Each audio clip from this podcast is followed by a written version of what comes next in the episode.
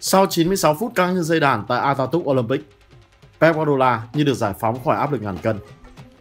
Sau hành trình đầy gian nan và thêm một đêm quá nhiều thử thách, vị huấn luyện viên 52 tuổi đã tới được đỉnh vinh quang. Man City đã khép lại mùa giải hoàn hảo tới chức vô địch Champions League sau khi có chiến thắng 1-0 trước Inter Milan ở chung kết. Đây là lần đầu tiên trong lịch sử Man City bước lên đỉnh vinh quang tại giải đấu danh giá nhất châu Âu ở cấp độ câu lạc bộ. Trước đó, họ từng có cơ hội đăng quang tại đấu trường này nhưng đã để thua đáng tiếc Chelsea trong trận chung kết tại Bồ Đào Nha cách đây 2 năm. Với danh hiệu này, Manchester City cũng đã hoàn tất cú ăn ba vĩ đại trong mùa giải 2022-2023 sau khi đã giành được chức vô địch Premier League và Cúp FA. Còn với cá nhân huấn luyện viên Pep Guardiola, đây là lần thứ ba trong sự nghiệp ông được nâng cao chiếc cúp tay vòi danh giá dành cho nhà vô địch Champions League sau các năm 2009 và 2011 cùng Barcelona. Đáng nói hơn, huấn luyện viên Pep Guardiola cũng đã trở thành nhà cầm quân đầu tiên hoàn tất hai cú ăn ba trong thế kỷ 21. Một thành tích chưa từng có tỷ lệ.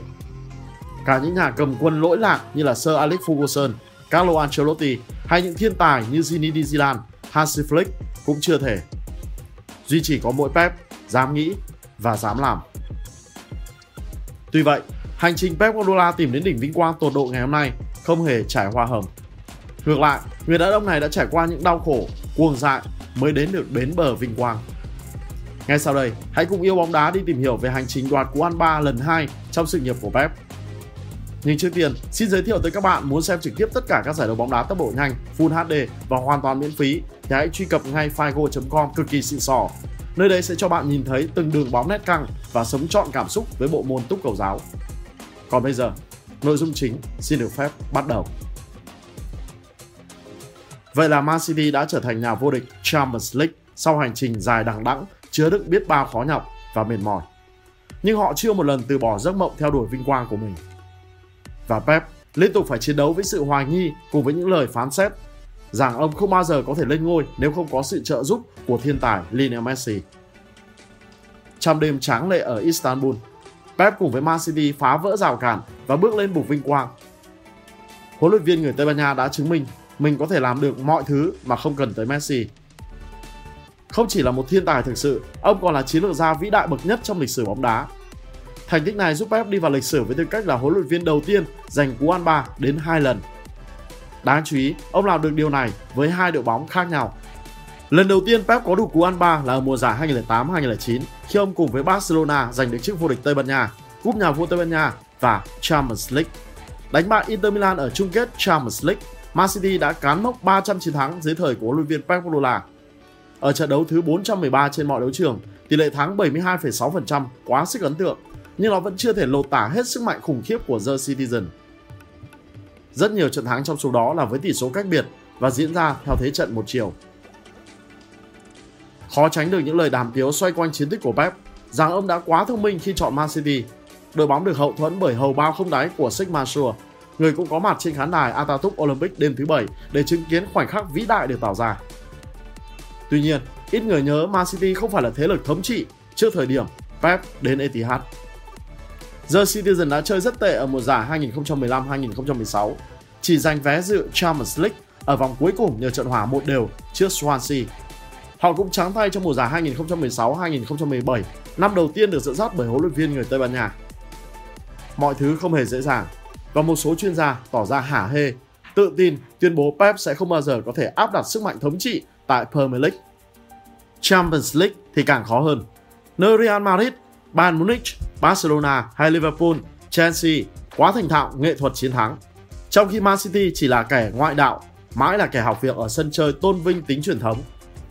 Pep biết điều đó, nhưng vẫn kiên trì xây dựng Man City dựa trên phong cách, triết lý cũng như tư duy chiến thuật cấp tiến. Đã có những thất bại, xong, ông không nản lòng. Ngày mới đến Etihad, việc đầu tiên khi Pep vào văn phòng là cầm lấy cây bút dạ đen và viết lên bức tường trắng thông điệp. Mọi khoảnh khắc chiến thắng trong đời tôi đều liên quan mật thiết đến các thất bại. Và những lúc thất bại chắc chắn có liên quan mật thiết tới thành công. Pep không cho phép mình ngừng lại, liên tục học hỏi từ các sai lầm và tìm cách cải thiện đội bóng.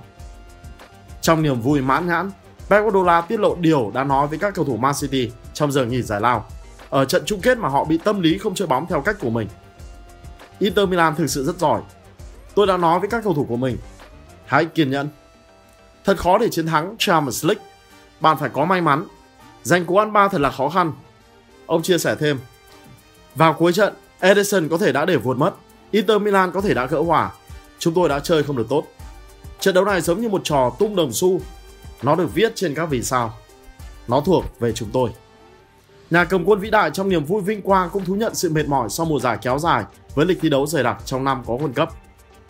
Tôi không còn sức lực để nghĩ gì về mùa giải tới lúc này nữa. Nó quá mệt. Chúng tôi cần nghỉ ngơi sau một mùa giải kéo dài. Chúng tôi sẽ bắt đầu từ con số 0 ở mùa giải tới. Theo Pep Guardiola, chúng tôi sẽ ăn mừng trong khách sạn với gia đình và bạn bè. Vào thứ hai, cuộc diễu hành sẽ diễn ra ở Manchester.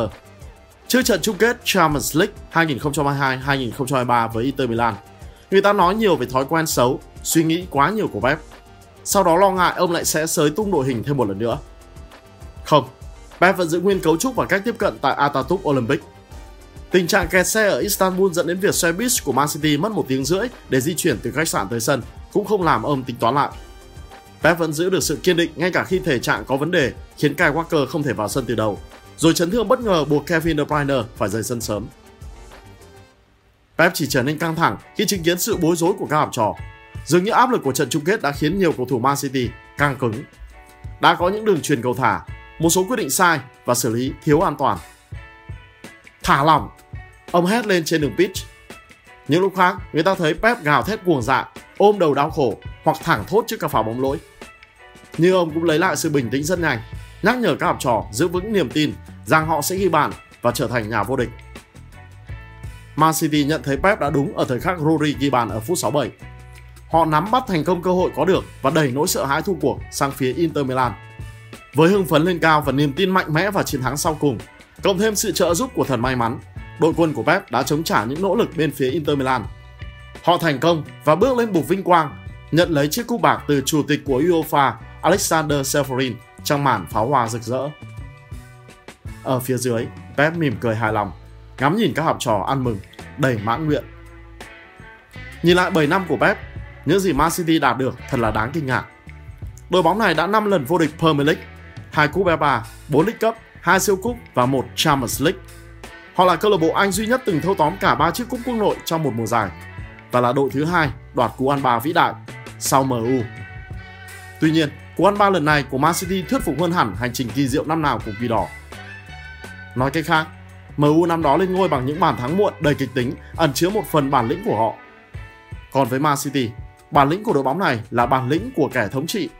Họ không cần những khoảnh khắc xuất thần kịch tính, họ cần những ngôi sao ổn định luôn biết cách giúp đội nhà giành chiến thắng. Và họ cần một thiên tài hoàn hảo mang đến thứ bóng đá ẩn chứa quyền lực toàn năng.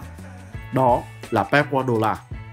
Sau khi đột phá qua giới hạn để vươn tới đỉnh cao, sẽ không bất ngờ nếu Man City hướng đến cú ăn 4 mùa tới sau cú ăn 3 mùa này, đồng thời thiết lập sự thống trị lâu dài trên khắp châu Âu, chứ không chỉ gói gọn trong phạm vi nước Anh nữa. Và họ có đủ sức mạnh, tiềm năng để làm điều đó. Nhất là khi Pep vẫn không ngừng tìm kiếm những điều mới mẻ, liên tục cho ra những phiên bản đội bóng đáng sợ hơn. Man City dường như có thể chinh phục tất cả vì người họ sở hữu là một thiên tài trăm năm có một, nhà cầm quân vĩ đại nhất trong số những người vĩ đại.